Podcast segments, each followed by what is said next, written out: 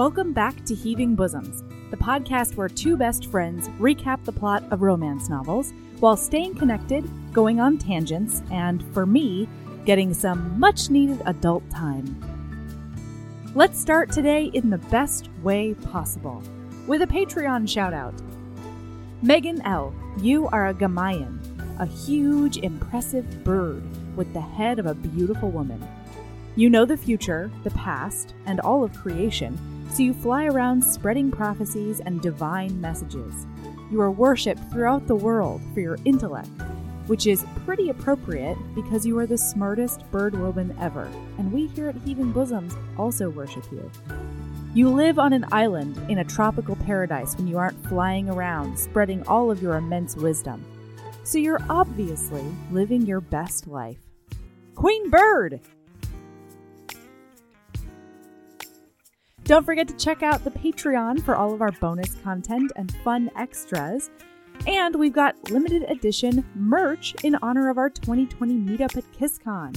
All proceeds are going to benefit All Hands and Hearts in their plight to help Puerto Rico recover from natural disasters. So you're giving back with each purchase.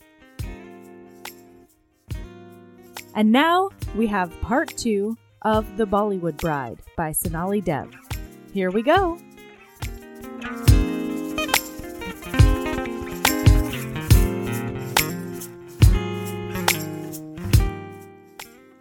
Hi, Erin. Hello, Erin. Hi. Hello, Erin. Hootie wow. Hey Mel, when we did our sound check, for some reason Melody sang "Hootie Wow." Hootie, what was it? Hootie Wow. It was- Hootie Hootie. test, test, hootie wow, hootie wow, test. What is Hootie Wow? What is that? I don't know. It's nonsense that comes out of my brain. What do you want from me? That's weird. and then Erin Hmm. did the exact same test on her end. I So she tried. I was like, "Hootie." What was it? that was my test. yeah. Hey, Erin. What? how the fuck are you? Oh, bad. Uh, yeah, you you look like a very cozy uh boxer who might be the cousin of a yeti. I made a mistake. I got up and I went to um spin class. Okay. And at spin class, I think my it was the kind with the bikes and the bikes glow blue, green, yellow, or red, depending on how much you're working. Okay. And so the lady's like, you know, be a yellow, be Uh-huh. a red. work it, work it. Yeah, but my bike, the stats where it said resistance, it had a question mark. Uh oh, that's never good. Yeah, but I wasn't thinking of it attached to the colors. So my color was like blue and sometimes it would be white and that means you're not doing anything at all. And I'm like, "Oh my god, I've got I'm like 120 RPMs. Like why is it still blue? Yeah. Must just do harder." Oh, Erin. And then I just kept being like white and then the lady kept looking at me and being like, "We're in the yellow." And I'm like, Oh. "I know I'm trying so hard." Couldn't she see your little legs going? Yeah, I don't know, but she probably thought I was at like no resistance or something. Ugh. Like, and so then about like halfway through, I figured out the bike thinks I'm at zero resistance, which is why it doesn't think I'm working Yeah. very hard. When in actuality, I'm not. But damage had already been done, and then it was a combined cycle slash bar class. Whoa. So there was it was like an hour of cycle and then a half hour of bar Holy shit, Erin. which is fine. And then, but then I had told my friend that I would go to a yoga class afterwards. so I did three classes. I made so much mistakes. and then I came home and I took a shower and I laid in the bed and I got really warm because I was so tired, but I was so mm-hmm. cold and I wanted to be warm. And then I, my stomach was upset and I was like, David, I feel bad. And he's like, drink water. And I was yeah. like, no, that can't be it. so here I am. Wow. Mistakes were made. anyway, here I am. I'm very cold. I'm trying to drink water and rehabilitate my body. well, I'm glad that you have some tea in front of you. I do. I'm so That's cold. both water and warm. It is. It's very smart. And oh wait, I won't tell you what kind of tea it is because I'll save it for my lady love, which I did not prepare. Ayo. So, haha, it's gonna be a tea. Perfecto. Brace yourselves. Get stoked, everybody. You're on the edge of your seats or at the edge of your butt, Or as maybe Melody your butt. week. on the edge of my butt. All right, well, we got to get right into this because Okay, we have yeah, like two thirds of book to do. Do it. It is kind of downhill from here. It's a lot of setup in this book. There's a lot of setup. Yeah, yeah, yeah, yeah. There's a lot that was woven beautifully throughout the book that we were just Mhm. like, I'm gonna tell you right up front, and it's Yeah, yeah, you know, yeah, yeah, yeah. you know, Forget this beautiful weaving. we cannot be trusted to get the weaving right. no, we're gonna snarl it. We're we gonna can't be trusted with it. it's so true. All right, so where when we left off, they were all standing in the kitchen. Oh, I'm so glad you know. Yeah, they're all standing in the kitchen. Ria had Ria. just made some perfect coffee with three drops of cream. Erin was so Oh, incensed my God, she couldn't remember. the rest I of the hated scene. that. No, I was over it. I don't even. I don't remember what happens for the rest of the book. I just blacked out after three drops of cream. so what happens in this scene is that they're they're sort of talking about um, wedding preparation and like how Uma Atya has been stressed and is feeling overwhelmed, and both the men in the room are like, I mean, is it really that big a deal? Like we're just it's just a wedding and brr, brr, brr. and Ria, as a person who's she's like known as the like the Bollywood bride, she's the blushing bride in Bollywood. Is like, no, th- these these ceremonies, these traditions mean a lot, and Yeah. it's important that like we get all the coconuts that are on the list. God damn it, oh, the the coconuts. coconuts, coconut gate in this book. Oh man, Yeah. The men are like, God forbid we miss a coconut. Yeah. And Ria is very like, Yes, God forbid we Yeah. miss a coconut. yeah, she's like, have several seats, you dicks. yeah. And so his perspective is the wedding day should be about the two partners and the vows that you speak. That's the Mhm. important part about a wedding. Mhm. And so finally she's like, hey, what about the rituals Mhm. diminishes any of that? Like Right. it doesn't take away from the partners and the vows. It extentu- it, extentu- it extentuates it. That's right. Hashtag, Hashtag intellectualism. intellectualism in 2020. That's the one. And so he says, I thought vows were about promises you made. I should have realized Oof. it was about how you made them, which is just a, a Yeah. barb straight to her heart. Right there in the ribs. Yikes, oh pikes. She made some vows to him, you guys. She did. She did make that promise. And then She when he showed up to be like, what about promise? She did say, no, I'm having sex with this She guy. goes, I pooped on it. I pooped on it. pooped all over I it. pooped on Is it. What, I- is what I did. Oh no. Oops, I pooped on it. Now you're going to get beat up. Goodbye, Vikram. Oh, Enjoy your Oh, no. flight back to Naperville. oh, poor Vikram. That's what it was like. It was like that. Well, no, it was it was much more she was very broken up about it. She just couldn't show him. It was Yeah. her start as an actress. But also, I think this shows Sonali Dev's like really masterful. Like this conversation not only gets another jab in from mm-hmm. Vikram to Ria and like what she did to him, but it also like lets us in through conversation on a lot of these rituals and like what's going on with Yes. this wedding and what the meanings are behind them Yeah. without hitting us over the head with like exposition and Mhm. explanation from the author's perspective. completely. It's woven in in the story in a way that's like entertaining and not herbsy. Not Yeah, herbsy. it's totally I know all about the coconuts and I didn't herbs that, which is like a miracle. I would usually, or I would be like wedding traditions, blah blah blah. But no, it was in dialogue, so yeah, I, now I learned it. prime herbsing territory for. Yes. for Erin. yes, and I'm so glad I read it. So they like do a big stare down basically, and uh, she's she's close to shooting that she knows a ton about keeping vows. Saying, "What the fuck is this note?" oh, Oh. no! oh, basically, she's close to saying it is saying she's close to being like, "Hey, you fucker, I know a ton about keeping vows," and we find out later. It's because she made two promises in a very, very short amount of time. One to mm-hmm. Vikram and then one to her dying father on his deathbed. Yeah. And she has kept that vow. but she did only keep that one promise. You know, she did a 50. She's batting a 500, I think, is how that goes. like keeping 50% of your promises is not knowing a lot about promises like Ria. I mean, she's done a really good job at that one. You know? Yeah, too good. Too good. Okay, but then there's a mix up that happens. There's a catastrophe with an altar. And so Nikhil and Jen need to go take care of the altar stuff. And Vikram and uh, Ria need to go take care of the vow stuff. And my note is forced proximity, finally. Reading vows out loud force proximity. Yeah. So then, oh my god, you guys, it goes from it goes from intense, angry stare down to when they're alone in the kitchen. She's washing the mugs, and he like comes up behind He her, all close, but he not does do a touching neck her. breathe.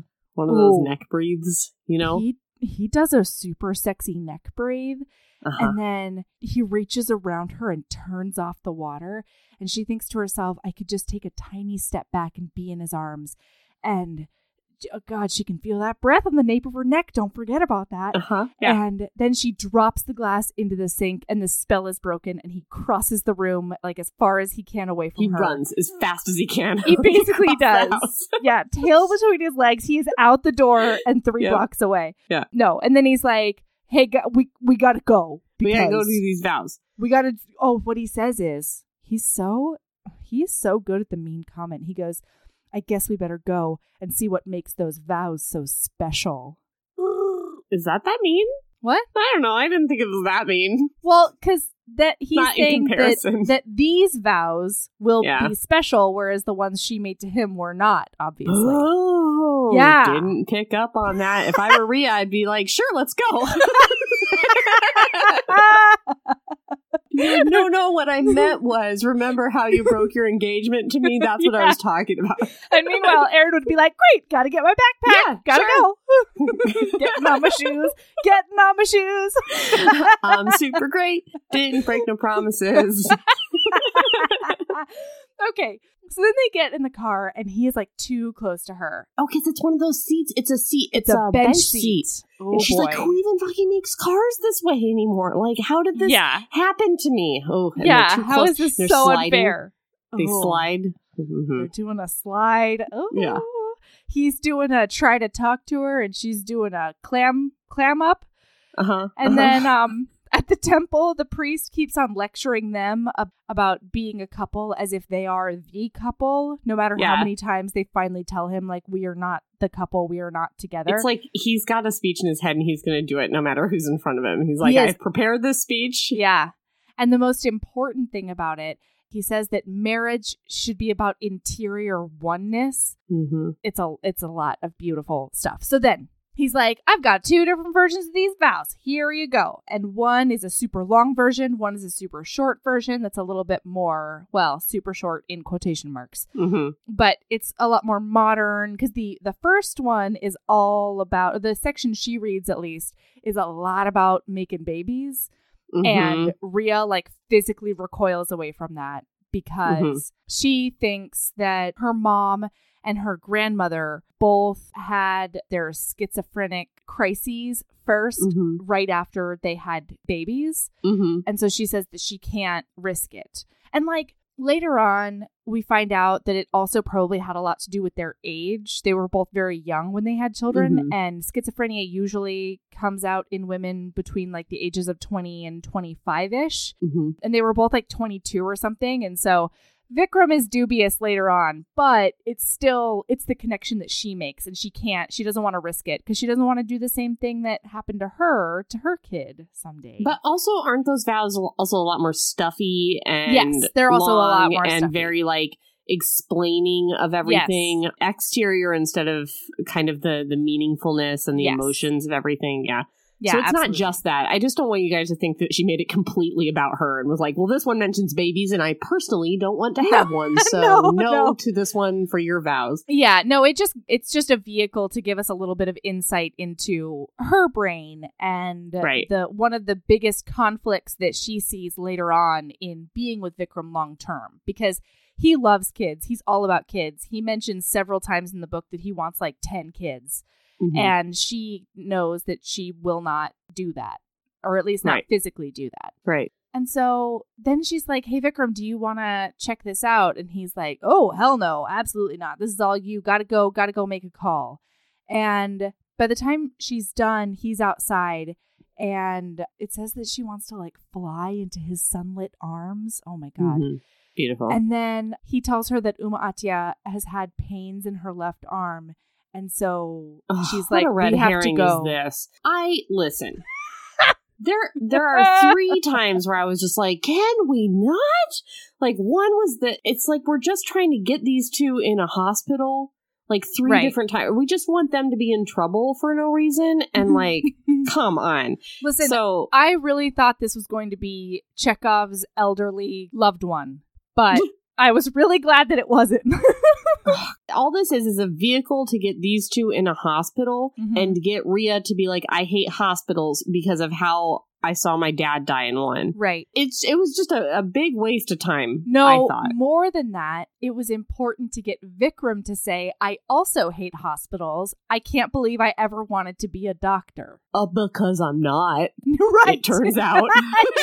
exactly. Surprise. Guys, Uma Atya's fine, but she is very fine. concernicus. she just had a left arm pain. Guys, if you just have a mm-hmm. left arm pain, that's not a heart attack. It comes with other shit. it's a pulled muscle in this Yeah. case. Yeah. It's gonna be. It's gonna Yeah. be. If it's ju- if it's just like everything about me is totally fine. I'm breathing great. I'm fine. No other pains. It's just Right. my elbow hurts. You're not having a heart attack. It's it's okay. Live your life. Yeah. Then they he's like, "Hey, do you want to wait outside?" And she's like, "I definitely want to wait outside." And she's like, "Oh, I hate hospitals." And then he says the aforementioned thing that I just told you about. And she's like, "Excuse me, record scratch. What? Oh, like are you kidding me? Because in her brain, she's having a full meltdown because she's like, I said goodbye to you. I set you on the path to having this perfect life and like going to be a doctor because everyone, including my self hatred and depression brain, told me that like if you were with me, you wouldn't be able to do any of the things that like you were destined to do. And Right. now it turns out I sacrificed you and you didn't do the destiny shit? Yeah, she thinks she white fanged him and like set him free, Right. and then he was able to like do his big doctor time career, and he Yeah, did exactly. not. yeah. He did the opposite of that. Oof. So she says, You loved medicine. How could you have? And he cuts in and goes, Quit? Oh, it was easy. I just couldn't go back. It wasn't what I wanted anymore. And she essentially says, Why? And then he goes, Because I wasn't that guy anymore. The one who thought he knew everything. The one who had his entire life planned out. He he died when you left him. I couldn't go back to his life. Mhm. Ugh Heartbreaking. heartbreaking. So we find out that instead of getting on a plane back to Naperville, motherfuckers, Vroom, Vroom, vroom. vroom. Screech. um, he instead went back to South America, and he spent five years not talking to his family, not doing anything, just like working on farms or construction sites or In sweatshops at some point, all over the place. He was tutoring some kids, which we find out later led to his brand new project that's really cool and is going to make him a bajillionaire, but also save the world. It was a big awful. And so his whole family, apparently, like their whole family, apparently thought that he was just doing like a, a privileged rich kid with a broken heart walkabout, like trying to find himself. And like, yeah, Wasn't Erin's ma- he? yeah, I'm he- sorry. Wasn't they're not he? wrong. Like I, I have some, I have some a little bit of a problem with Vikram, Vikram's like five year sweatshop run. Like You can't tell don't me know. everything. I just, well, there's just like I, I don't.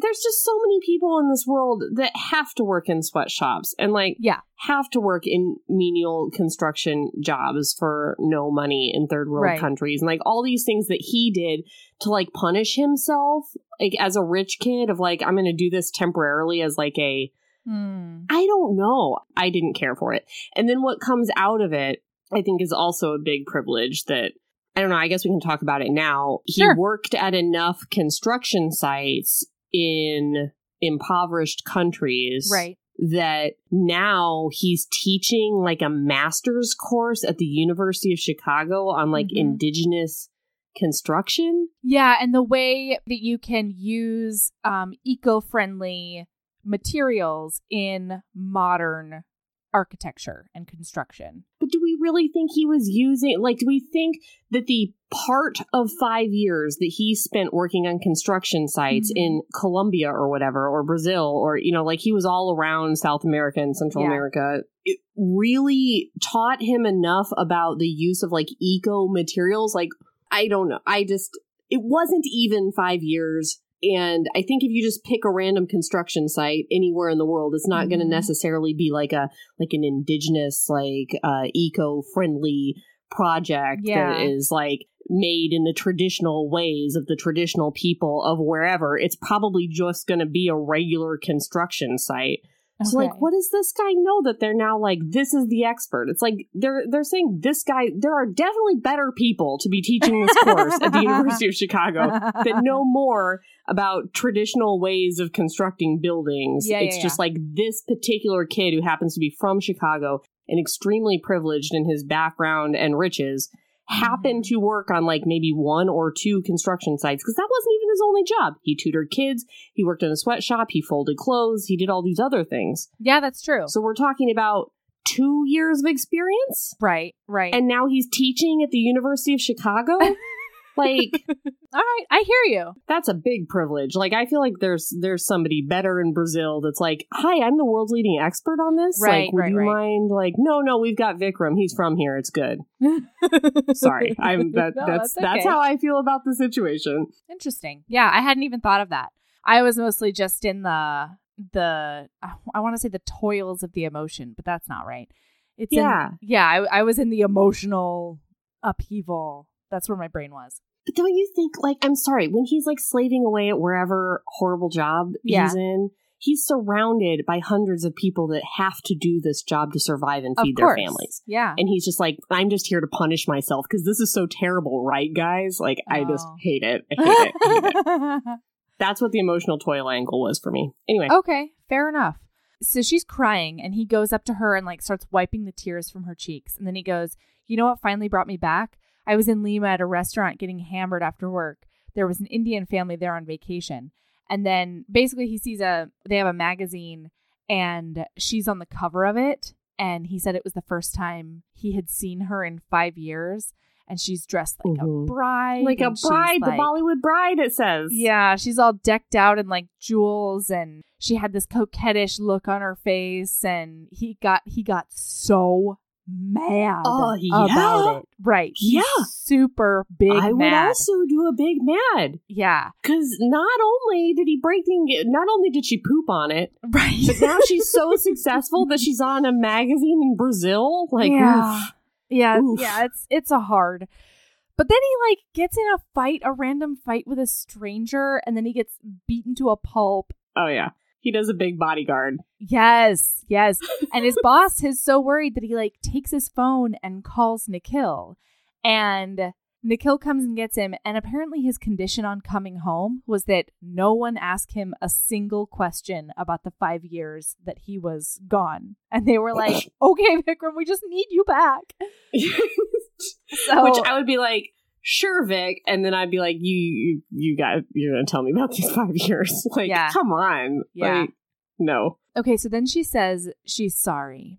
And it says, for a long while he didn't respond. Emotions sparked in his eyes like stars in a cloudless sky, too many to Hmm. separate and identify.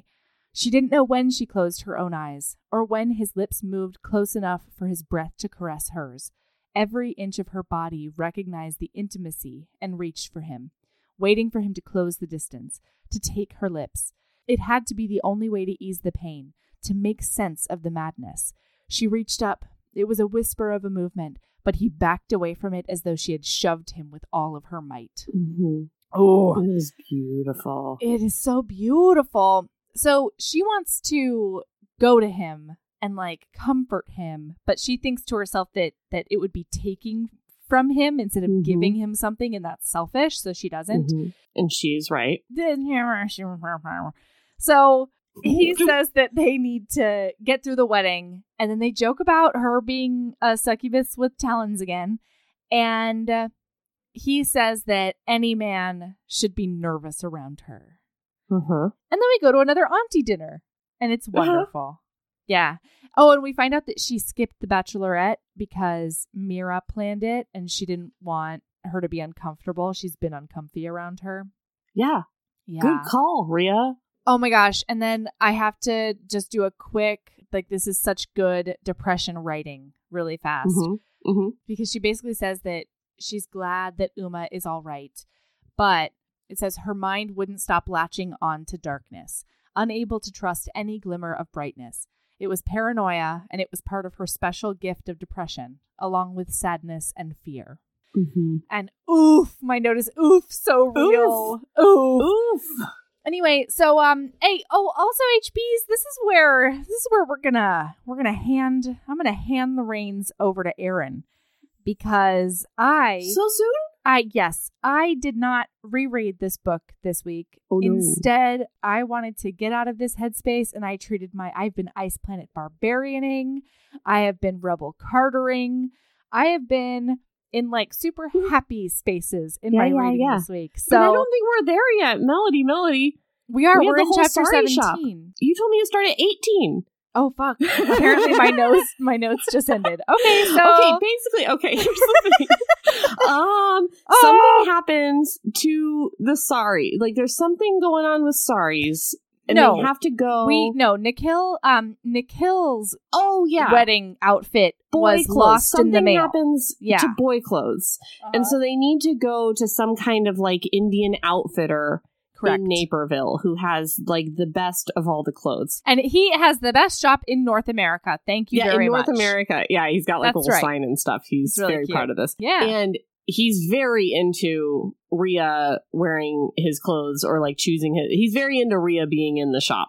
Yeah, sure. well, and she's got like a scarf on and she's got shades on, but people are still seeing her. And there's this really cute moment where they're walking in and she starts to walk a little bit faster. And so Vin- Vikram instinctively, because she's only with Nikhil and Vikram, Vikram Mhm. instinctively like flanks her on the other side to put his big body in front of whoever is going to come at her, you guys. Yeah, it's nice. It's nice. Yeah.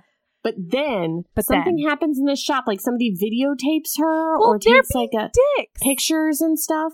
And then like they they're like told to leave and they don't. Wait, and, wait, like a, a fight starts. Wait, wait. You're right. You said turning the reins over to Erin. All right, all right, and you're just- inaccurate or not, I'm going to tell you what the plot is. I don't care if it's real. No, no, it is real. You just missed a section where he tries on a clothing that she really likes, and it's silver, and it brings out the molten mercury That in is his true. eyes. And then she's like, like he can tell that she likes it, and so he's fixing to just like walk away from it because he doesn't want her to like it. So there. He wants to get something else that Ria won't like. And then somebody videotapes her. Vikram like flies across the store to get this phone out of this douchebag's hand and delete the video. Right. And then as that happens, somebody gets hit with a, a vase or something, and then Vikram's head is bleeding, and Ria has a Chin, big chin. emotional response to it. Chin is bleeding, sure. Yeah. One of those. And then I think her head is bleeding. And he like takes a scarf and like presses it to her Other head way and like around, her. she takes her scarf and puts it on his Oh, right, right. cabeza Okay. because his Yeah. cabeza is the one that's bleeding, and then Sí, sí, estoy de acuerdo. Okay, so like and then he puts his arm around her waist and he's holding her tight to her. And then Mira walks in. Poor Sunshine Mira. It's just Uh-huh. like, hey guys, I was told to show up here. And I do see that you do have her in your arms and you are doing a comfort and it is a lot. It's a lot. And I am still Mira, normal, Yeah. nice, uh, really great. Need to get the fuck out of here. Just watching this train wreck happen in front Yeah, of me. I and can't then control the it. proprietor goes and gets a first aid kit, and Ria keeps trying to be like, Mira, as his girlfriend, you should put the bandage on. And Mira's like, no, really, No. you should. He is the one Yep. that won't let go of you right now. You are the one Yep. in his arms, not Mira, It's the girlfriend. pretty clear yeah. I don't belong here. Yeah. So anyway, he's I'm like, out. he's Hashtag like, justice for Mira stepping out. and he's like, I'll do my own bandage. And then and then Nikhil and Nikhil goes and gets the car. And then Vikram like gets her outside and he like wants to be all up on her when he puts her in the car. And he's like Mhm. he's like waiting there and he he doesn't want to leave her because he's all worried and she doesn't want to leave him because she's all worried. And then a paparazzo or like a crowd or something comes up. And then they're both like, drive, drive, drive, Nikhil. And so he speeds off like a like a getaway driver, leaving Vikram there to hang out with Mira. And Ria thinks, well, I guess he's gonna put it in her right now. And uh, then she waits and up that listener. and that listener is what it looks like when Melody turns the reins over to Erin because she doesn't remember the plot.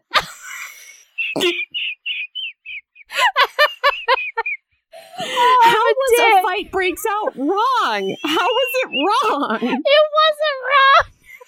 I said they tried to take a picture and then a fight breaks out. And you were like, no, shut up. A vase breaks. And then Oh, I'm a giant dick. No, you're not. It's just funny. It's just funny. I just wanted you to understand that I was, I had done been right. Okay, You So then- were. yeah. Ria, So then, she's asleep in the Naperville house, yeah. and well, she's she's she's in her bed, and she hears a car drive up, and she realizes that it's Vikram in the car, in a cab, in a car. He's in a cab. Mhm. He wasn't driving the car. He stumbles That's out the of the cab, He's and he's drunk AF. clearly super, super drunk. And he, I And she's he been waiting up falls. for Doesn't he him. fall on the pavement? he yeah. stumbles. He And does a little, little stumble. You guys, Mm. she hears him come up the stairs. Mhm. She hears him because she's wide awake.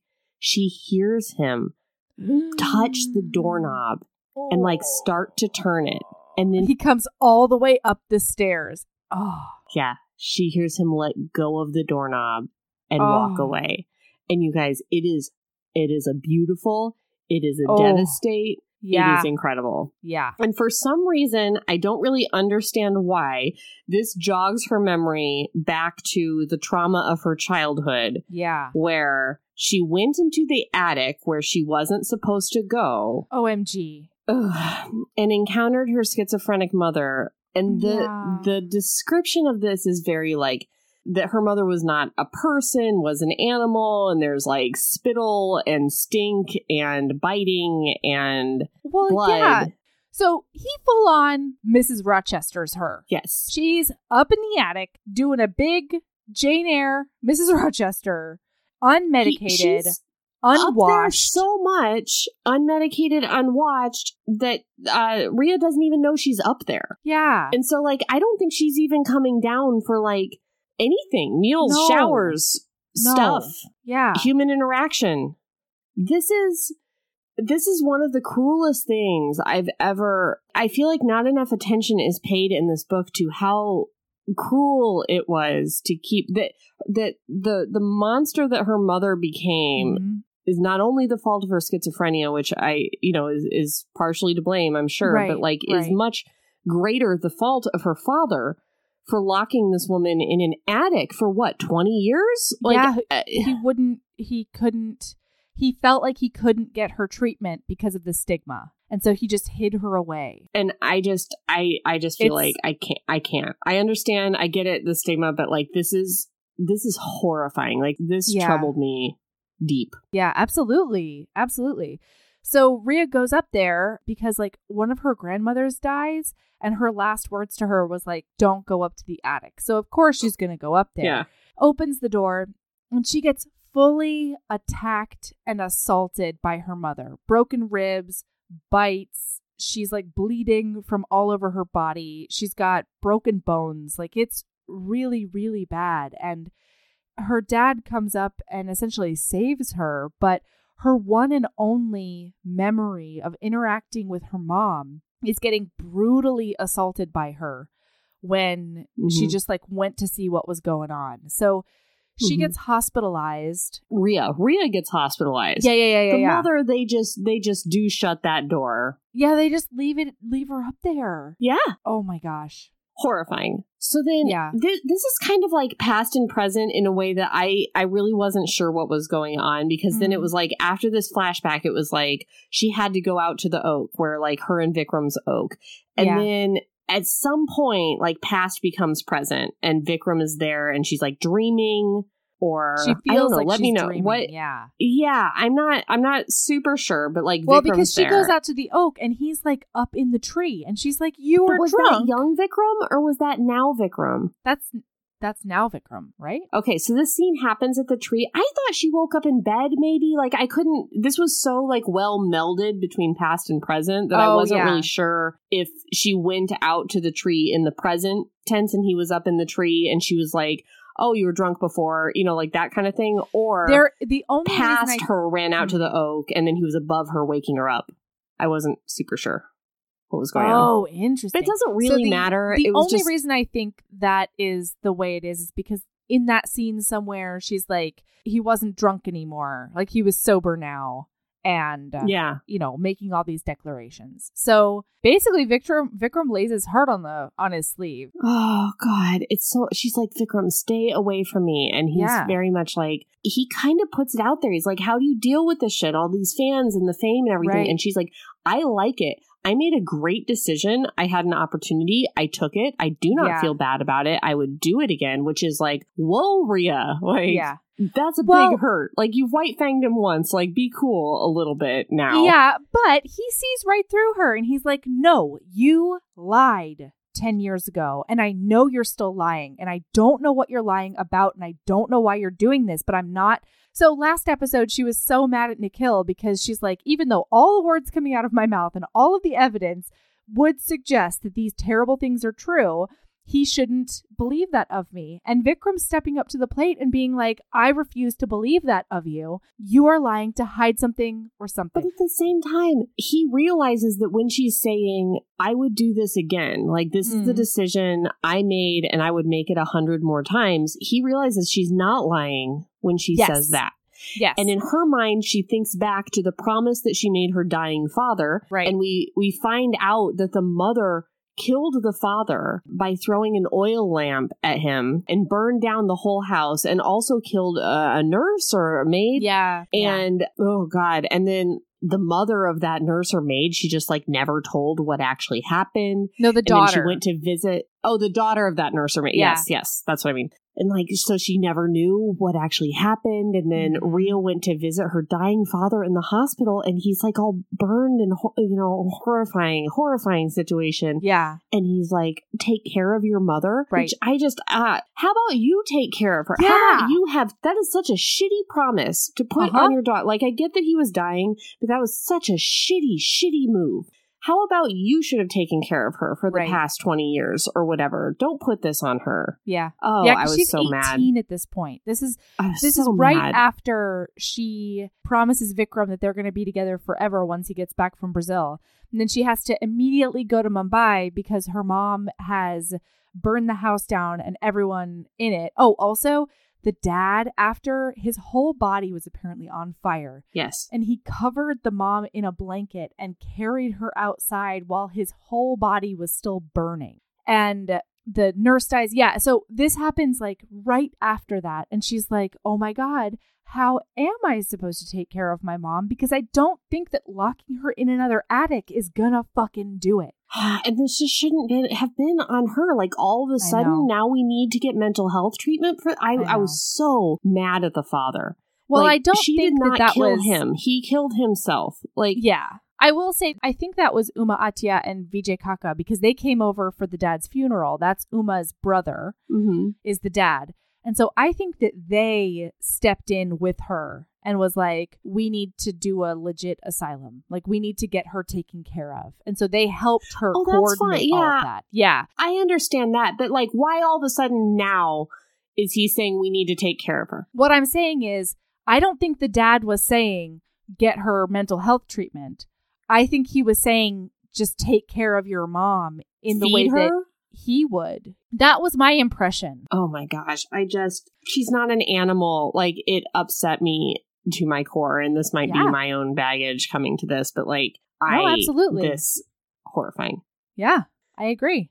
okay, so that like she's thinking about like that, like that's that's why I'm not lying now when I say I would have made the same decision because the reason why she slept with Vade to get the parts to make the Bollywood movies was that mm-hmm. so that she would have the money to pay for her mom to go into the asylum and she could have probably just asked Vikram to help her with that since he's super rich, but she right. didn't want Vikram to know that she was a child of insanity. Well, more than that, the second layer to that, sorry, is the mom because yeah, the mom yeah, yeah. had told her all you're going to do is siphon and leech off of my son for the rest of your life and the, your insanity curse is going to be a curse on our family which yeah. would be a self-fulfilling prophecy then so it's it's a it's a bad it's a rough and it's a bad and that's why she did it. She doesn't want to stay romantically connected to him because at the end of the day she doesn't want to saddle him with the same mental health crises as her dad right. experienced with her mom. Right. And it's just Ugh. so sad. Yeah, because she she really believes that this is going to happen to her too. Yeah, she's waiting for it. She's like, I go running Ugh. every day because that's one of the best ways to like stave off like the endorphins or whatever is the best way to to stay mentally balanced. Uh, but like one of the ways to most like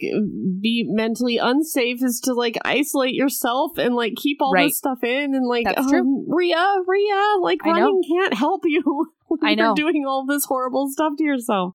But he basically says, like, listen, I'm I'm calling bullshit on this, and I'm not going to like listen to your lies and just back down. Right. Not this time. Yeah. And she's like, there isn't a this time. We don't yeah. have a this time. Like, you have Mira, and then he's like, oh no, I don't, I don't have Mira anymore. And she's like, Vikram, what did you do? And he's like, Mira broke up with me, which yeah. I think is supposed to surprise the reader, but it relieved this reader because I'm right. like, Mira, be free. That's right.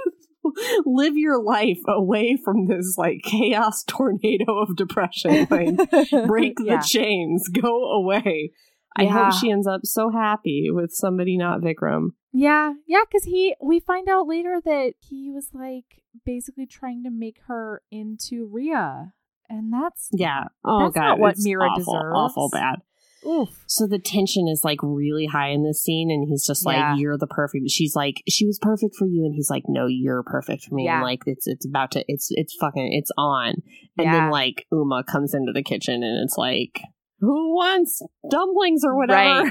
Right. right. breaks it up. So then we have another like snack time. Like I feel like all the breakups in this movie are like snacks of some kind, which my is my favorite. My favorite yeah. way to break up the day. Yeah. And Vikram and Nikhil have like a like a competition of who can eat more tasty treats. Uh huh. I really liked that. Yeah, it's really cute. Moving on. So then, like, they're setting up stuff for the wedding in like the yard. They're carrying out boxes. They're putting up the tent. They're doing that kind of stuff.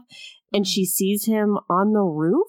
Yeah. And he's hanging out on the roof, like just kind of like. Have they not hooked up already? No. Oh, okay. Yeah, because he just sort of keeps. So as they're setting up, he just sort of keeps appearing at her side. Yes. Because I think at the end of that conversation out at the oak or whatever, he was like, FYI, I'm DTF. I'm ready to do right. this. Yeah. It's on in my brain, but I am not going to chase you again. Yeah. So he's just up on this roof, like looking handsome and vulnerable. It says he watched her, waited for her to find him to meet his eyes. Something so possessive, so tender, so incredibly magnetic flickered mm. across his face that she couldn't look away. He rubbed his chest, completely unconscious of the action, so heartbreakingly oh. vulnerable that in this moment Ria would have done anything to protect that look on his face, to keep him safe. Absolutely anything. So she has this idea of like mm. she needs to stay mm. away from him because she's got to keep him safe. Like if she hooks up with him, that's the end. Like he's right. going to like fall off this cliff and into her like horrible life and right. he's going to be lost again. Then she gets a call from Big DJ and IndiaStars.com has the picture of like her taking her scarf and like being in Vikram's arms and like right. wiping up the blood. And nothing really comes of that. His face isn't shown. But right, it alerts everybody that she is in Naperville, definitely. Right and that she might have like a new man or something. Like there's this right. buzz around her now. Oh, because apparently Vade has been trying to keep his name in the press, and so Big DJ has been mm-hmm. like, "You need to lay low because Vade hasn't told anybody about your liaison yet." But like right. if he thinks that he can capitalize on a surge in attention to you, he will. Right. So you definitely He need to like get bodyguards and stay off the radar. And she's like, I'm gonna stay off the radar, but no bodyguards. no bodyguards. I don't want those bodyguards. Yeah. Don't. It's the henna ceremony now. And they do all the henna, and then they see whose henna turns different colors, and it means something for the kind of love that you have in your life. Yeah. And Ria's henna turns like dark, dark, dark, like the dark, Ugh. all the the very darkest henna, yes. and it means that you have an intense love and a steadfast love. Yeah. And she does, you guys. Vikram loves her across the ages and across the oceans and across a Mhm. lot of pain oh. for himself. So like they're still doing setup. She's like looking for something or like needs something, and she goes into like a ra- what she thinks is a random guest room, Mhm. and she smells this smell that's like so familiar and is like is Yeah. Vikram. And like I know how this feels. It's like you go into a room and it's like the person's room, and it's like yeah. all of these feelings come back, and she yeah, she's realizes, down in the oh no, yeah, this is Yeah. his room. And she just thinks he's back for the wedding. She didn't know Right. that he was like living here in Naperville with his parents. With his aunt and uncle. I'm sorry, I keep saying that and I don't know why. It's Well, like very she's- clear who She's his mother more is. of a mother figure than his mother is. Yeah, yeah, yeah.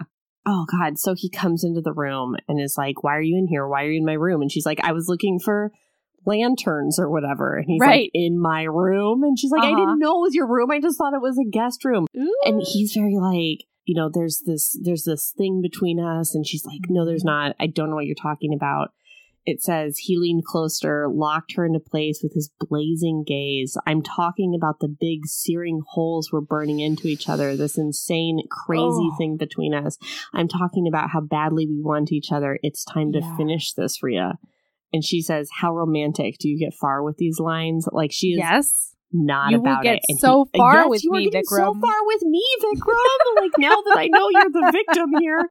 Oh God! And so like he's just like, why are we pretending? Like Yeah, why, do Ria? this? And he gets like really up in her like space, and they're like Oh. sharing breath. Yeah. She's like, well, I'm only going to be here four days. After that, I have to leave, and like we shouldn't. Like this is a bad, bad, bad, bad idea. And he's no, like, and he's like, let's make the most of those four days. yeah, I don't care what happens after four days, after the future, about the past. I don't care. I just want you more badly than I've ever wanted anything. And his Oh. eyes backed up his words, every single one of them. oh boy. Oh, and this is when he talks about how he's tried to make every other woman into Ria. He was trying to make Mia into Ria. I just wish I could like read all of this I know. out loud. But it makes sense because in the that's why he looked at Mira and said it'll be just us down here because he was he was mm-hmm. role he's trying to recreate it. Yeah. Oof. Yes. Yeah, and so she's like So- she panics and leaves basically, right? No, No? no, no, no, no, Oh, no. I'm no. so sorry. This is a big hot kiss. He says, I can Oh. feel your body screaming, Ria. I feel what you're feeling. His eyes found hers again. His fingers found her hair, the gentlest tug, and her face was turned up to his, a breath Oh my away from a kiss. Still nothing. He blew the word into her lips. Ria arched up on her toes and pressed into his mouth, finding that maddening gap with her lips. He has this like like lip gap, like a Brad Pitt Mhm. situation. Oh, oh, oh. And then it's just like a whisper of a kiss, Yeah. but like it heats up and is a kiss. Yeah, and then they just devour each other. Yeah, she wrapped her arms around him, blah, blah, blah. Oh, Tongues, all she's up on her things. It's so good. It's He's hotter than I'm making it, guys. him. It's very good. it is so good. and then she says, nothing, there's nothing here, absolutely nothing. And then she runs off.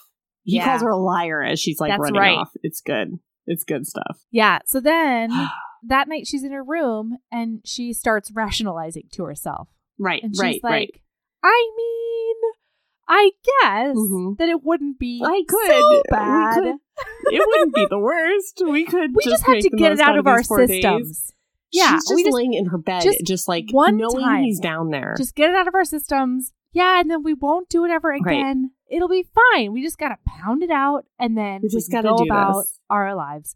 So she, oh, Ria, you're so wrong, but you're so right. So I she know, goes Ria. down Good job, and she Ria. finds him. Good job, Anything Ria. you need to tell yourself to get down to that Yes, basement. yes, yes, I am yes, yes, into yes, it. yes. And so she opens the door and he looks up from his drafting table and it's exactly the way she pictured he would look sitting there. And then Uh-huh. he gets up and it says that he very decisively strides over to her. Oh, Yeah, it's ah. very like you know that James McAvoy kiss and atonement where he like walks across the library. Yes, it's very that, Ooh. and then it's very on. It's very on It is TM. so on TM. Yeah. They press themselves up against each other and they're just like ravenously kissing each other. It's just other. like animalistic, you guys. It's Yeah. so He's got good. handfuls So of good. ass. She's got her hair twined or her hands twined in his hair. She's like kissing on his jaw and then he moans and captures her mouth again as Mhm. if he just couldn't even ugh. like think about never kissing her again. And then he takes off her pants while they're still kissing and then takes off his pants and then he hikes her up on him and then he walks her over to the bed and she goes bounce bounce on the bed and he oh and then it says that he puts his hips right like in her open legs where he belongs you guys where he belongs. The perfect fit. Perfect ah, fit. perfect fit and so It's good there- stuff. oh and then he has to like break to grab a condom and and then he just like shoves it right in there's no Yeah. preamble there's no like opening her up she says that she just feels like the piercing like It's such a overwhelming need. pleasure It's such a need. Yes. Yes. And she's filled with him. And then it's really good. And then and then and when she comes, she says like Vicky. She calls him Vicky for the first time. For the first time in ten years, she calls him Vicky. His real name on her lips. Like, oh God. Yes. Th- th- I mean, it is a longing that comes to life. I'll tell you that much. And it's a lot about like all these years of Oh, oh. yearning and longing and distance. Yes. Yeah, and so then they both come, and um, it says that oh man, it's like they were they were one flesh, like one feasting whatever being. Oh, what is it? Because oh no, okay, I'm gonna I'm gonna do it the way I did it last time. Hold on, Eh, all you have to do is search the word thrust, and then you can find it. I'm here. I just don't know. Okay, it says hot drenched satisfaction exploded inside her, just as he exploded too, dousing her insides and gathering every one of her scattering pieces into himself. Dousing your insides. Yeah, okay, all right, just scattering, gathering every one of her scattered pieces into himself until they were one being, one life, complete, unfractured. And you guys, it harkens back to the lecture that the priest gave them at the Hindu temple about marriage Oh, being about interior oneness. You guys, it's so symbolic. Anyway. But the thing to me, like the thing to me that was the most beautiful was the first half of that paragraph. This just shows how opposite we are. The mm. first half of that paragraph is what got Yeah, me, yeah, yeah, where she yells out Vicky, and his his his thought is like, finally, finally, his name, the piece of him that was hers and hers alone, spilled from her lips into his mouth, oh, and that's when he comes. yeah. Beautiful. It is. It's So, beautiful.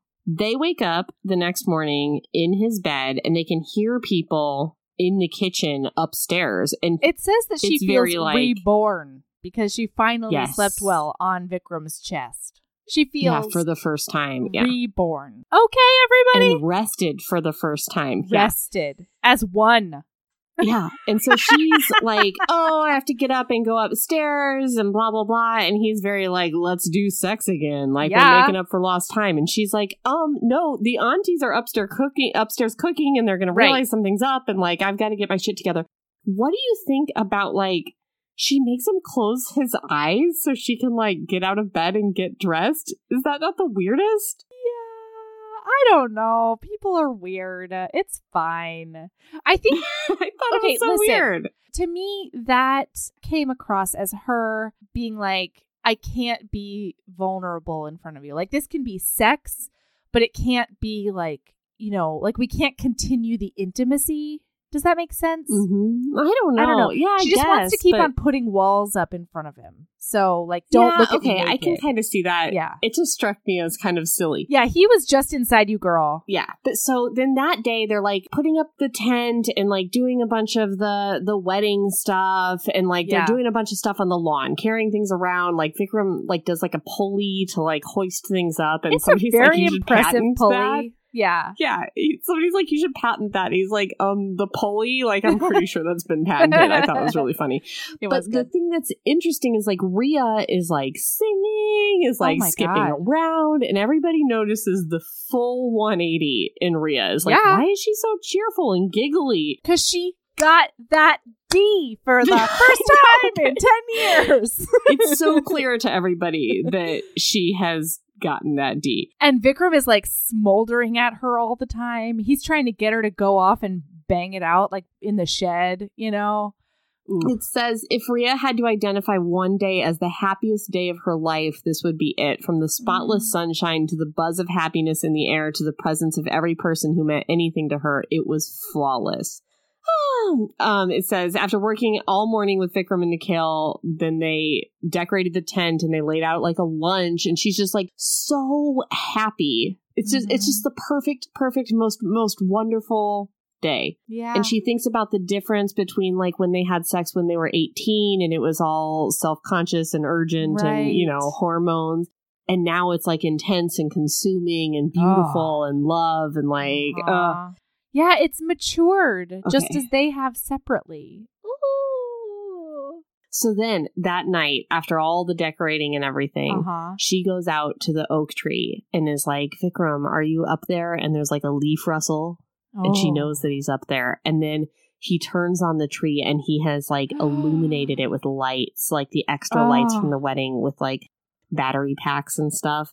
Yeah, and solar it's- it's battery a packs very- that he like made. Yeah, that he like invented or whatever. I like think I so. don't know.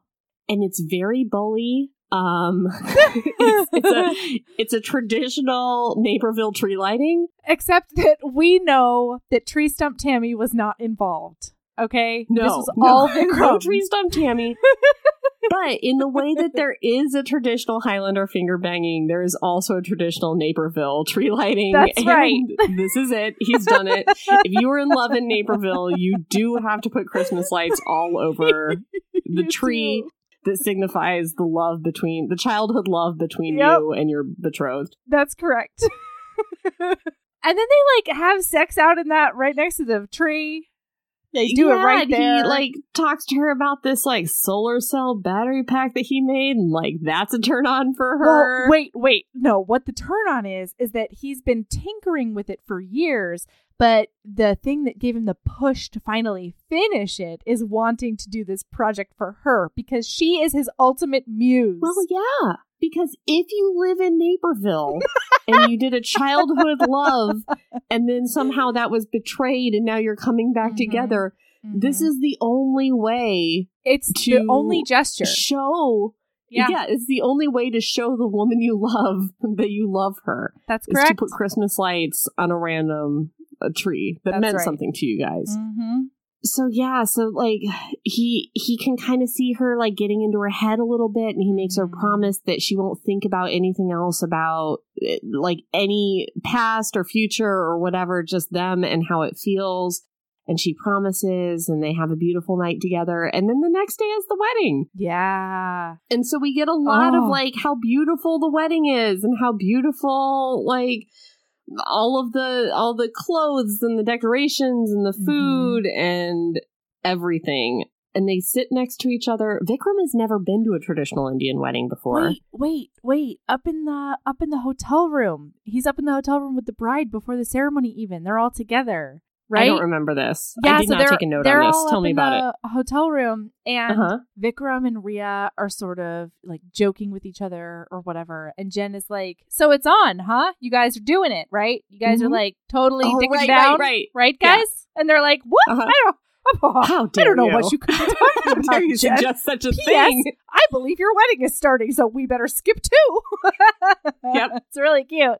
And then the ceremony Yeah, starts. it's so they like take seats, they sidle up next to each other at the wedding, and Yeah. Vikram's like, How long is this gonna be? Because I do want to go upstairs and sex you. And she's like, You to sex it up. hours. And he's like, Uh-huh. The fuck? Like, I'm not Yeah. gonna sit here for four hours. But it turns out you don't have to like stay there and watch the whole thing. You can like walk around and get snacks and stuff. yeah, yeah. Which again, the the whole like It this sounds is four like a hours, but you wedding. get snacks component is like the Yeah. perfect um uh, compromise here.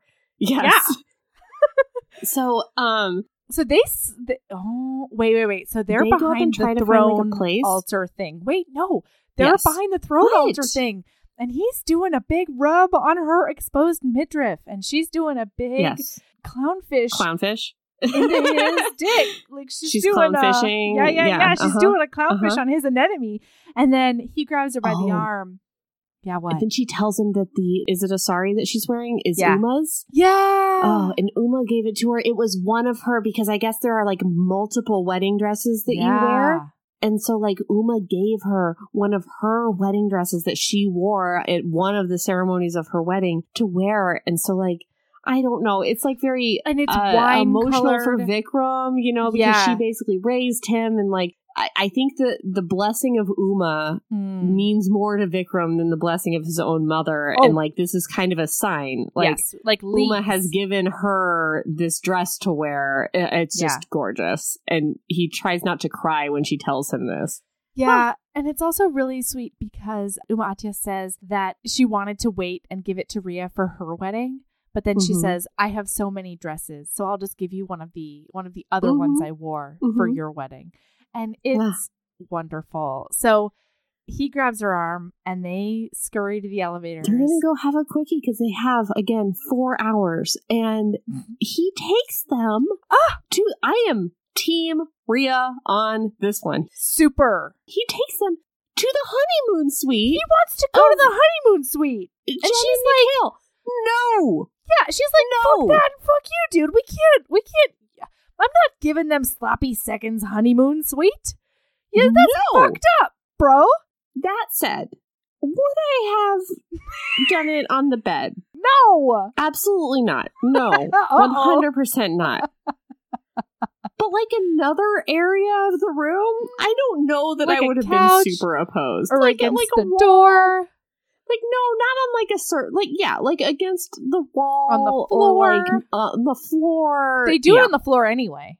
So exactly. So like I table. here's the thing, and if it were my honeymoon suite, please, yeah, Like, I'd I- actually I be fine like with that I'd if be it was fine my with it. honeymoon suite. Yeah. I know Just you not on the Mel, bed. but also I would. we all know you would. but don't touch the bed. Just don't. Just go. Don't go near the bed. And I Yeah. think it's probably fine. That's what yeah, I say. agree. Anyway, she puts her foot into, down. like a janitor closet yeah, they do. with So like he- towels and stuff. Uh huh. And so he puts her up on this table and he is determined to make her tell him what she wants because Mhm. she is demurring away from it. And so he keeps on just torturing her with all of his sexiness.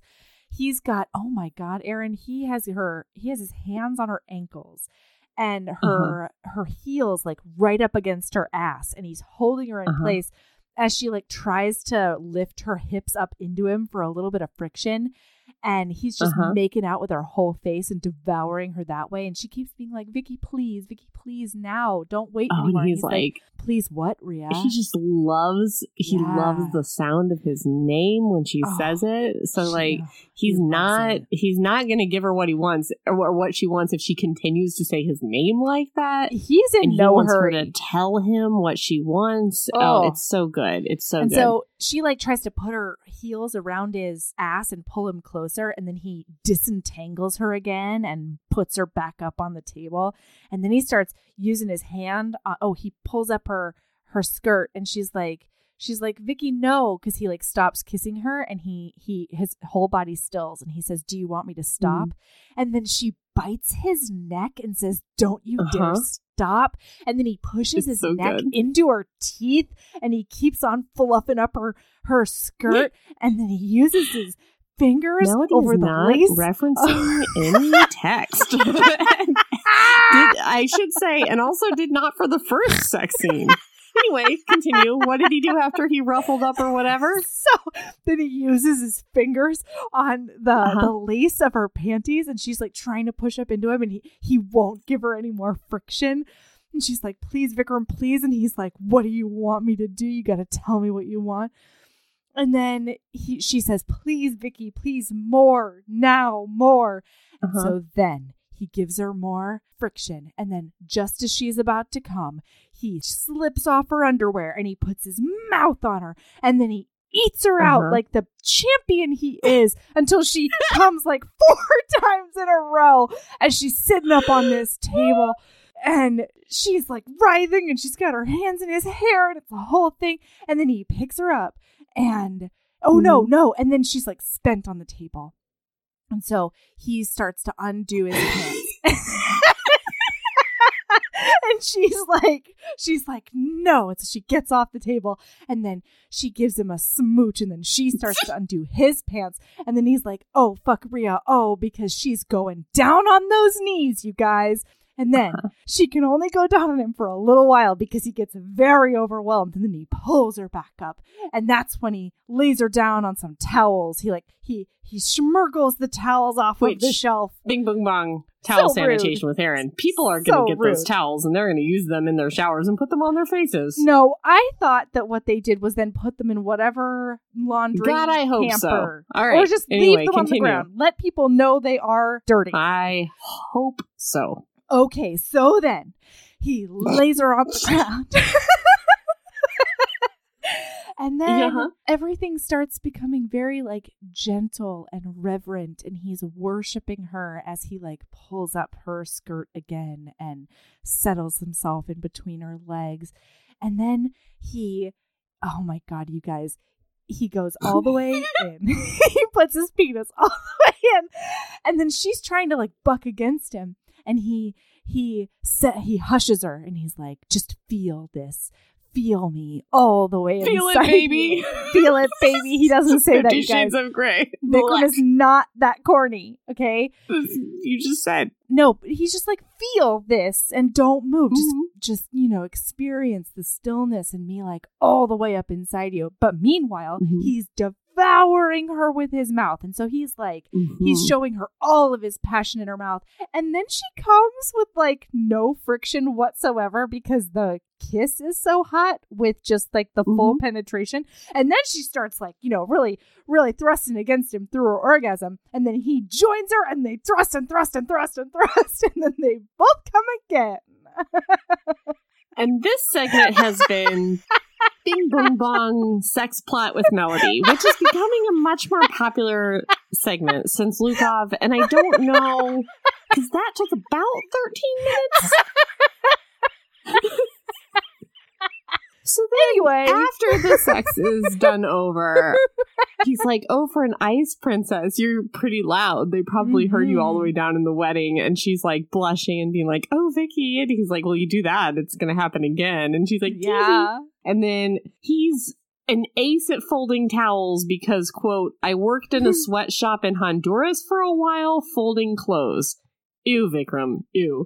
so he's like, I'm so speedy at folding these towels or whatever. Well, and then he also helps her put her sari back on. Yes, that too. They note that they did not use a condom, so she says that she has an IUD, so that's going to be fine, at least for pregnancy protection. But then then she starts getting in her head because she's Yes. like, OMG can't have babies. Vikram want babies. And also, like, yeah, she starts thinking about the IUD and realizing that he wants babies. And also, when he mentions the sweatshop, she's like, that's my fault. That's why he Right. was in the sweatshop. And, like, it's going to happen again because th- we've only got, like, another day. And he's going to Mhm. just, like, fall off this cliff for her. And then, so.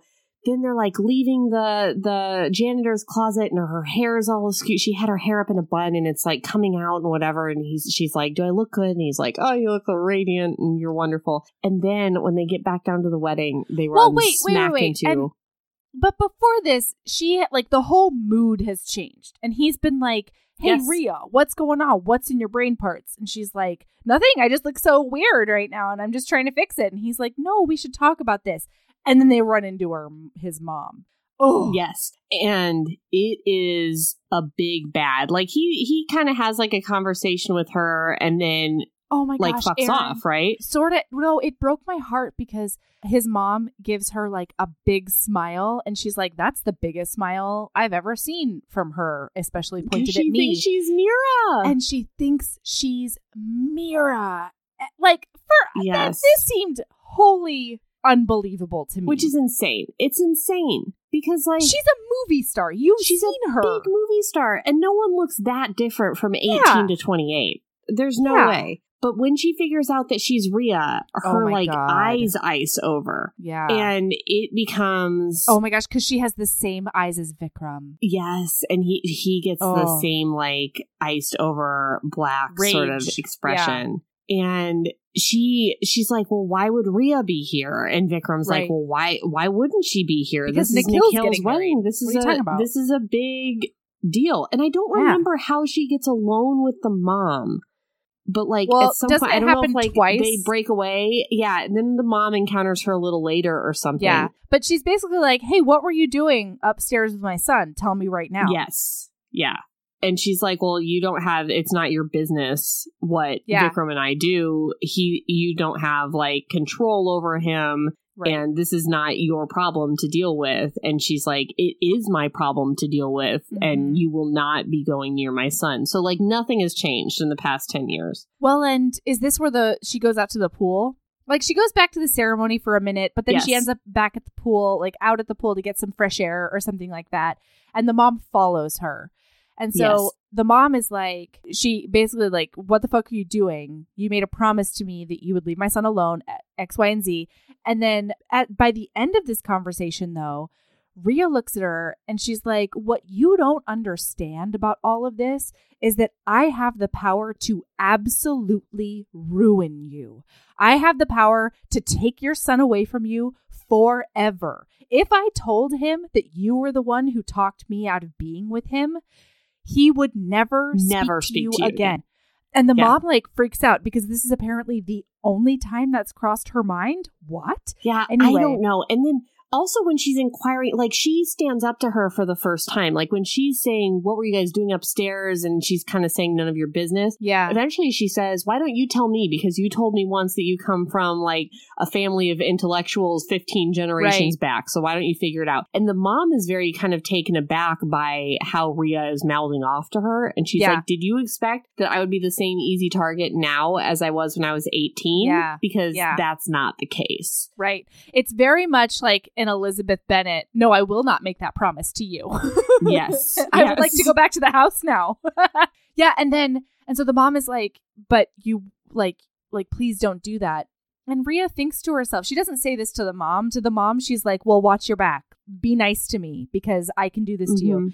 And in her brain, she's like, "Of course I would never do that to Vikram because that would only No. hurt Vikram. I I don't want Right. to hurt him like that. I don't want to take away his I don't want him to family. ha- Yeah, I don't want him to have to leave his family That's an for awful me. thing to do to him. He would resent me forever, and that's Yeah. horrible.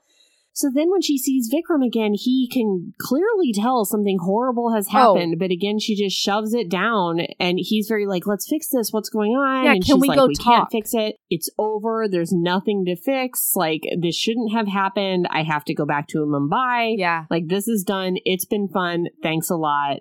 Goodbye." And she is, like, tells Uma really Atya, she goes over to her and like throughout the whole ceremony, the rest of the ceremony, she's like glued to Uma Atya's side. And Mm-hmm. and Atya doesn't say anything. She's just like she just doesn't ask her any questions. She just realizes that she needs that comfort and so she just keeps her by her side the Uh-huh. whole time. And it's it's so sweet. Oh, and then when she's leaving, right before she leaves, I think this is before he talks to her again. She Mhm. looks at her and I think she says like she basically calls her mom and then Mm-hmm. leaves. She looks at Uma and she says the word mom and then Mm-hmm. is like, I'm leaving now. And then he corners her. Yeah, so when Vikram finds her again, he's like, okay, if you can even hear me right now, because she's being Mhm. so closed off that he can't even tell if she's listening to him or it has any recognition of his words. If you can still hear me, if any of this is still reaching you, I want you to listen very carefully. I told you this once before. I will not chase you again. I Yeah. can't. If you can throw this away and if you can live without it, then go. But if you leave me now, if you run from us again, it's over. Finish. Don't bother coming back ever. Do you hear me? Never again. If you walk away from me now, you will never see me again. Oh. And then she just goes and he says, Yeah. Ria, and she just nothing. Because in her mind, she's like, this is the only way. This is good. He can't, I will ruin him if I stay with him. I will just be this Mhm. albatross around his neck forever. And my impending schizophrenic breakdown will be his problem then. And it's Yeah. just terrible. So she goes back to Mumbai. And it's a big depress. this is another, yeah, and this is another kind of like red herring, like we didn't need it sort of thing. She Yeah, gets agree. mobbed, I guess, getting back, getting out of the taxi when she comes back, probably because she's been in the news a little more. well, and she doesn't have her bodyguards. She's like in a daze. Yeah. It says it had taken the combined strength of him, his uh, DJ, his driver, and two security guards to pull the mob off of Ria and pick her up off the sidewalk where she sat on her knees, face pressed on the concrete with her hands over her head, her clothes ripped, her skin gouged off, mauled and bleeding.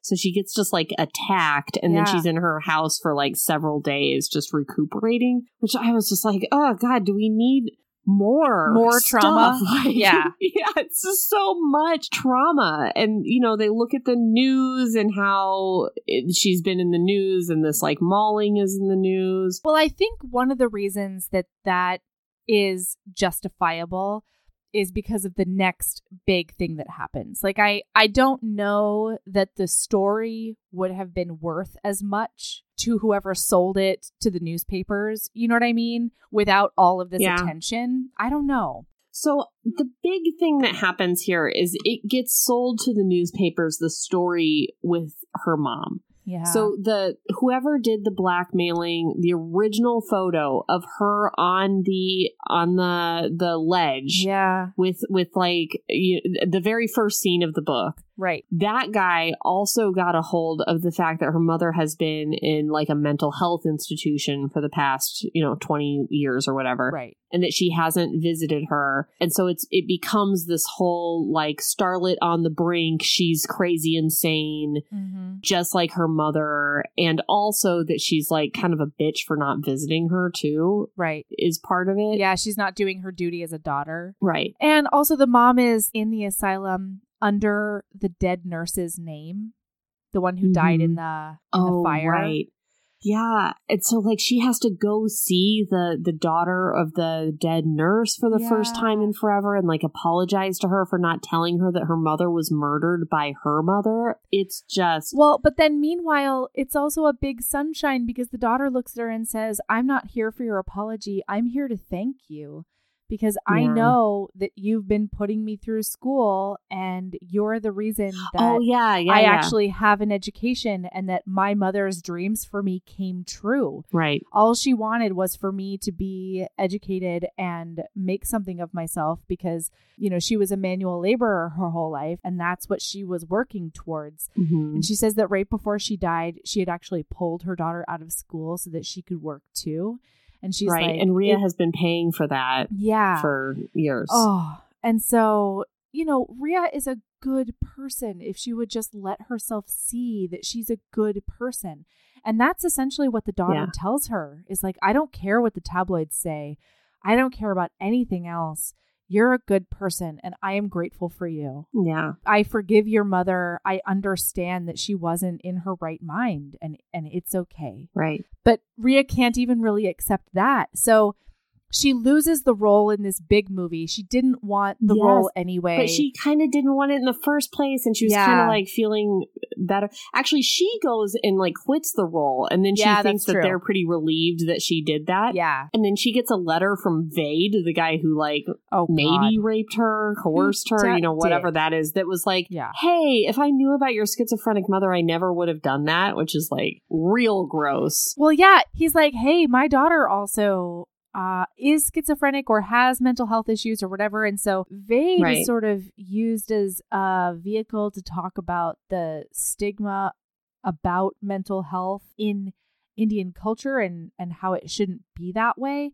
But like, I did not need it from him. No, I I could not tell if the author was telling us that he isn't necessarily like the the most uh black and white big bad uh, villain or she was saying sometimes your exes send you toxic messages Yeah. to try to rope you back into bad you know like i i don't know i identify far more with the second one um, Well, I mean, so it's tough, right? Because his message seems like he obviously does not realize that anything was wrong. Like he literally says, "Hey, FYI, I'm never going to tell the press about your and my relationship essentially." And so mm-hmm. I don't know. I I am this is not I am not a Vade apologist, but I do think that there was just a big blind spot and he was, you know, sort of used to ugh thinking that women would just fall on his penis. You know what I mean? Yeah, but that's the thing. I'm I'm confused about the Yeah. messaging. Like, I don't yuck. know if Sonali Dev is saying this guy is a rapist, and this is like a toxic thing he did years later to make himself feel better Right. about what he did to Ria, or she's trying to say this is a really gray area thing that happened between Vade Right. and Ria back then because it's more of a quid pro quo, but her Right. eyes weren't really open. But did he really know that? Yeah, he probably and didn't maybe know that. he's not like the comic book villain that that she Yes. has you know thought of him as her whole because she was so young and you know there's just like miscommunications and he didn't realize Ugh. she was in the place that she was you know i don't know if if she's trying to do the first one or the second one yeah. and i think both are totally fine ways to go but i just don't i don't know what the book is going for Mhm. Yeah. because sometimes it seems like it comes down on both sides. Then she, so, and it says that Big DJ, her agent, is like with her the whole time. Like, even though clearly her career is like being It's torpedoed over. left and right from, yeah, Bollywood has different angles. turned its back on her. yeah, her agent is standing by her side. He's the best. Again, I would definitely read a book about Big DJ. Same. Um, and then she goes to visit her mother in Bristol Mhm. in the asylum. yeah. and yeah, she her way- liquidates her whole place. Yep. She oh, she donates all of her schmancy clothes to benefit mental health organizations in India. So, you know, raises money that way for them. It's like it's like a thing. She she says goodbye to to her maid that she doesn't call her maid Mhm. though. The signifier she uses for her is like not auntie, but No, but it is like a family or- thing. I forget Yeah. the, what she calls her. I think it's Ty. She calls her Ty. but for but a long know. time, she was her only friend. Oh, yeah. So yeah, So anyway, she goes to Bristol and she gets a she has an apartment there and she spends like 3 weeks leaving at the early morning, like the early hours of dawn, walking to the asylum gates, pushing the button, having them Mhm. unlock the gate and then losing her nerve and walking back to her apartment. right. So she does this again. One of these times, she gets like mobbed by reporters, or at least like one one reporter. paparazzo. Yeah. Yeah. Oh, yeah, paparazzo or whatever, who's like, How many times have you been to visit your mom the last Yeah. 20 years? Like, what are you doing? And he's like snapping photos. Yeah, she gets a big anxiety, and then all of a sudden, Oh. out of the mist, somebody in a is a hero. And Yes. she recognizes that shape of that pea coat, and that is Vikram. And he does he punch that paparazzo? There's a big He thing gets that rid of him happens. somehow. He wants to Yeah. like take. Well, I think that Ria, like they get in a scuffle, and then Ria like tackles the the paparazzo, and then she like Mhm. grabs his camera and goes to smash it, and he's like, "No, my camera! I need to feed my kids!" And burr burr Yeah. And so they just like delete the photos or something, and tell him off. And he goes away with his tail between his legs because privacy and tabloids. hmm So she and Vikram go and visit her mom. Yeah. I don't know. I was I was very troubled by this. I Okay. I didn't care for the descriptions of the mom and how she was described as a thing instead of a person Hmm. for some of it.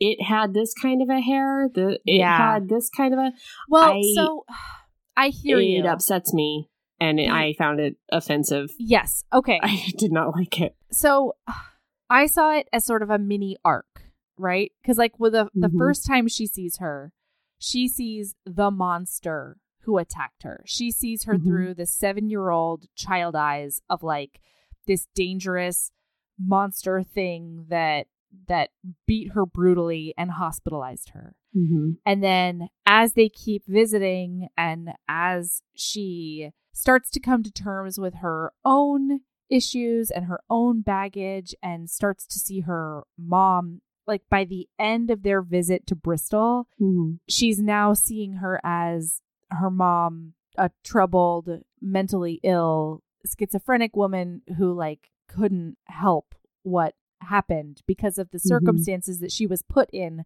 by very sane people. Yeah. You know? Like so I I think that it was an arc. I agree with you when I read it on the page I was like, "Ah, let's I just not felt like the book wasn't that. compassionate enough toward this woman. Like I felt like the book was very compassionate toward Ria, was very compassionate toward Baba, who I oh mean, Oh my God. he- he's a, he's a monster in Right. so many ways, and just very little compassion for her mother, who is in a lot of ways the the biggest victim in Yeah. this book Yeah. and has endured more more suffering than anyone else and then we still have to see her described as an animal at the end Right. and like ugly and less than a person which is just it was just a little too much for me but Yeah. again that may be my baggage i'm close to somebody who's schizophrenic and i i just did not like it No, I hear you. I completely, completely hear you. Yeah, it might have been, it might have been heavy-handed to say the least.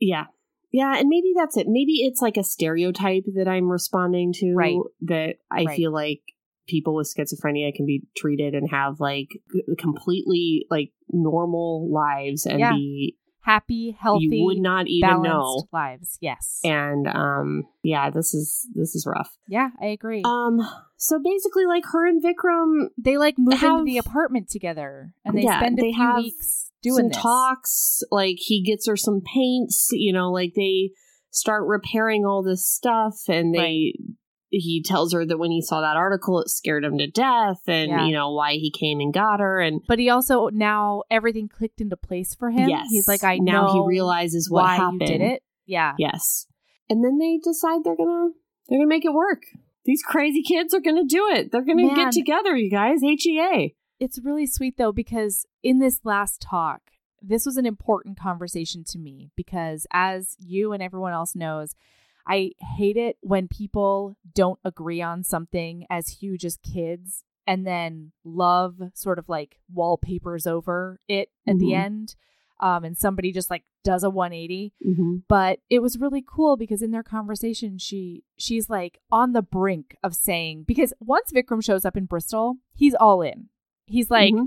hey I don't care how long it takes you to come around to we're this but like figure this out yeah, you're not getting rid of me you are the only person for me I spent my whole life trying to turn other women into you I only want you and the only way I'm going to be happy is if I have Ria as my partner and so she's like on the brink, but then she finally breaks down and she's like, I need you to know that I can never, ever have kids. I can't do it mm-hmm. because in her brain, like the hormonal fluctuations Mhm. sent her mom and her grandmother both into their schizophrenic breakdowns.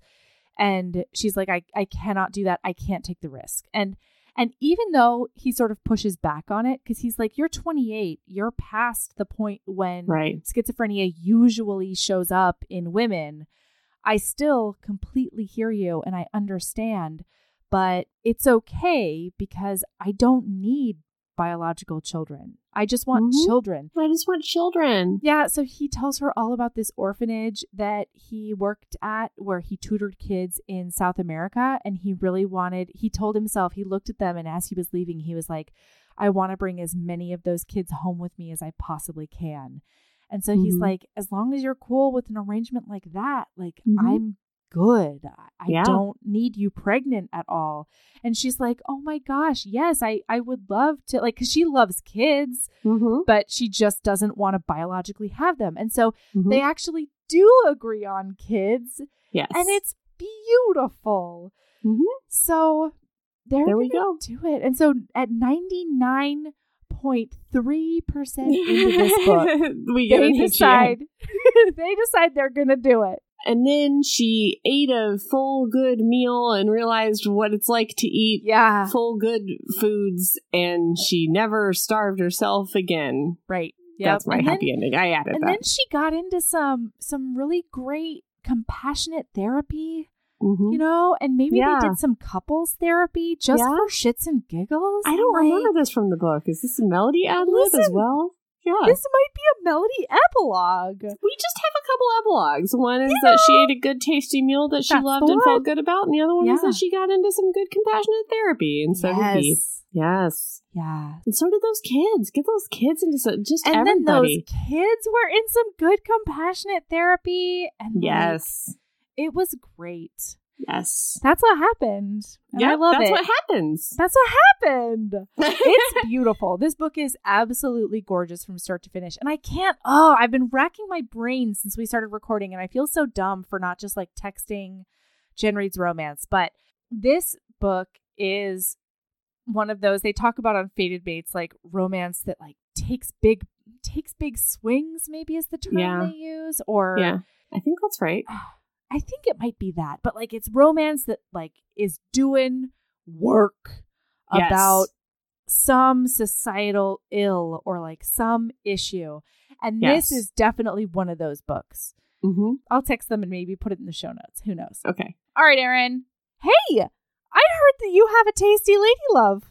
What a tasty tea I have. It is from Celestial Seasonings. I Oh. love a cardamom. I will eat a cardamom Oh. on anything. I will shake a cardamom on a peanut butter sandwich. Yum, Yeah. yum, yum, yum, yum. Yum, Get yum, me yum. that cardamom. Mhm. I don't know if it's new or not, uh, but there is a cinnamon cardamom tea. It's packaged differently than the sand- standard tea they have. So Okay. it might be like a newer special. But boy, is that like Celestial Seasonings cinnamon cardamom tea That sounds amazing. just delicious. It's so good. It makes Ooh. me so happy. That It does nothing for you in terms of like it's kind of like the Tazo Delights one. It's just Uh-huh. a tasty. It's not a it's not a heal, but it's a tasty. It does things for your soul, Erin. Oh yes. Yes. And also, cinnamon's like antioxidant. I don't remember what cinnamon does. I don't does. know if cinnamon it's like really things. cinnamon or if it's like Fake flavors. Yeah, I Yeah, don't know. fair. I don't know. It definitely doesn't have any benefits on the box, which makes me think that it's not trying too hard. Sure, sure, sure. Yeah. All right. Well, mine is a companion to yours, and that is we got this hot water maker station thing. It's not a kettle. It's like it's this Japanese brand. I don't remember what it is, but you just fill it with water and then you press a button on it and it gives you hot water out of a spout. And it's one of my favorite things now because I realize that in the winter What? Is it on demand? yeah, so so if you add water, if you add a bunch of water, you have to wait for it to reboil every time. Um, Uh-huh. so you do have to like fill it throughout the day if you drink a lot, but the basin is huge. The basin is like 64 ounces. I don't know. Uh-huh. And you can set it to the temperature you want. So we usually have it set at around 195. And it just stays at that temperature. Yeah, it just stays there. It's like a day. little tiny hot tub. yes, it's brilliant. Love it. So then you push a button and you put it into your mug or I actually have been I I took a book out of nope, I took a page out of Ria's book. I've been doing a lemon water, a hot lemon water every morning. Yeah. With do you like do your I haven't kundalini'd afterwards. Uh-huh.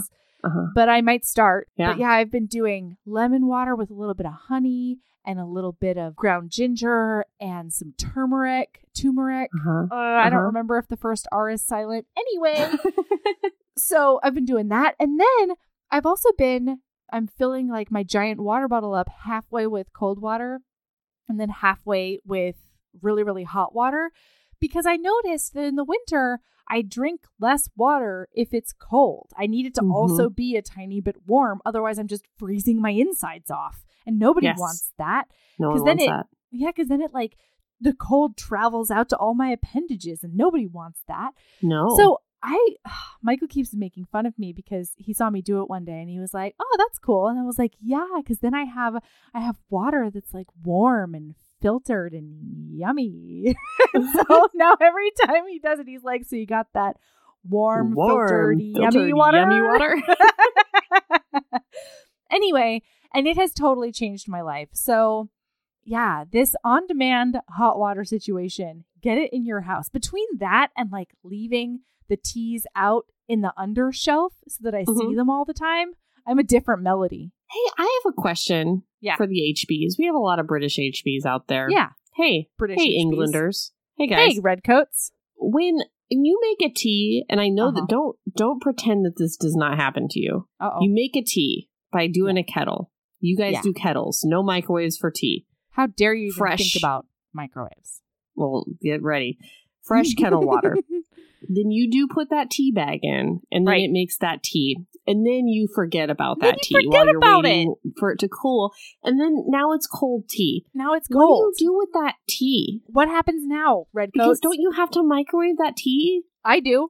now? I do. That's what I have but, to do. But don't they too? Because you can't pour that tea into a kettle. That's going to make your kettle tea flavored. I think that culturally, you just can't ever forget your tea. Do they just dump that tea? I don't know. Well, Well, I microwave it. Okay, that's what I do.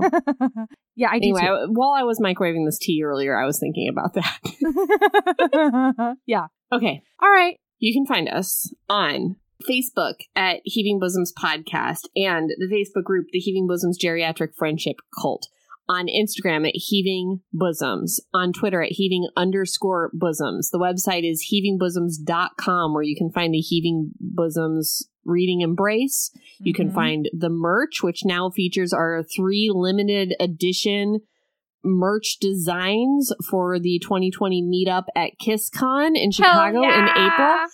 Um, and all the proceeds from that are going to a charity that is uh, helping Puerto Rico recover from many earthquakes and hurricane. Yeah. Um, and what else? Anywhere else they can find it? The Patreon is Mhm. uh backslash no regular slash one you know the slash that's the slash the slash, slash. the regular slash Yeah, uh, heaving bosoms podcast at patreon and um there you can find all our patreons Yeah, bonus episodes. There's over 75 bonus posts. things yeah Yeah, most of them are audio, more more content. some are pictures yeah, some are wedding pictures, pictures, little some videos are text messages, Yep. some are yep yep yep it's a bunch of stuff. um and that's it That's it, you guys. That's all we're doing right now. But yeah, I am so excited about these amazing KissCon merches. me too I'm so excited about them. So, keeping a badass. I'm gonna say and love yourself as much as you love a melody sex plot because it has become very detailed in the last three episodes in a way that's like or love yourself as much as you love a traditional Naperville tree lighting That's the gesture, one. Yeah. which is also a big a big Yeah. thing. All right. Love you. All right. I love you so much. Bye. Great. Bye.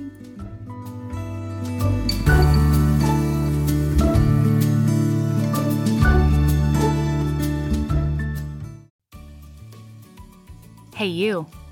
Yes, listener, you. Are you loving the show? If so, please leave a rating and review in your podcast app.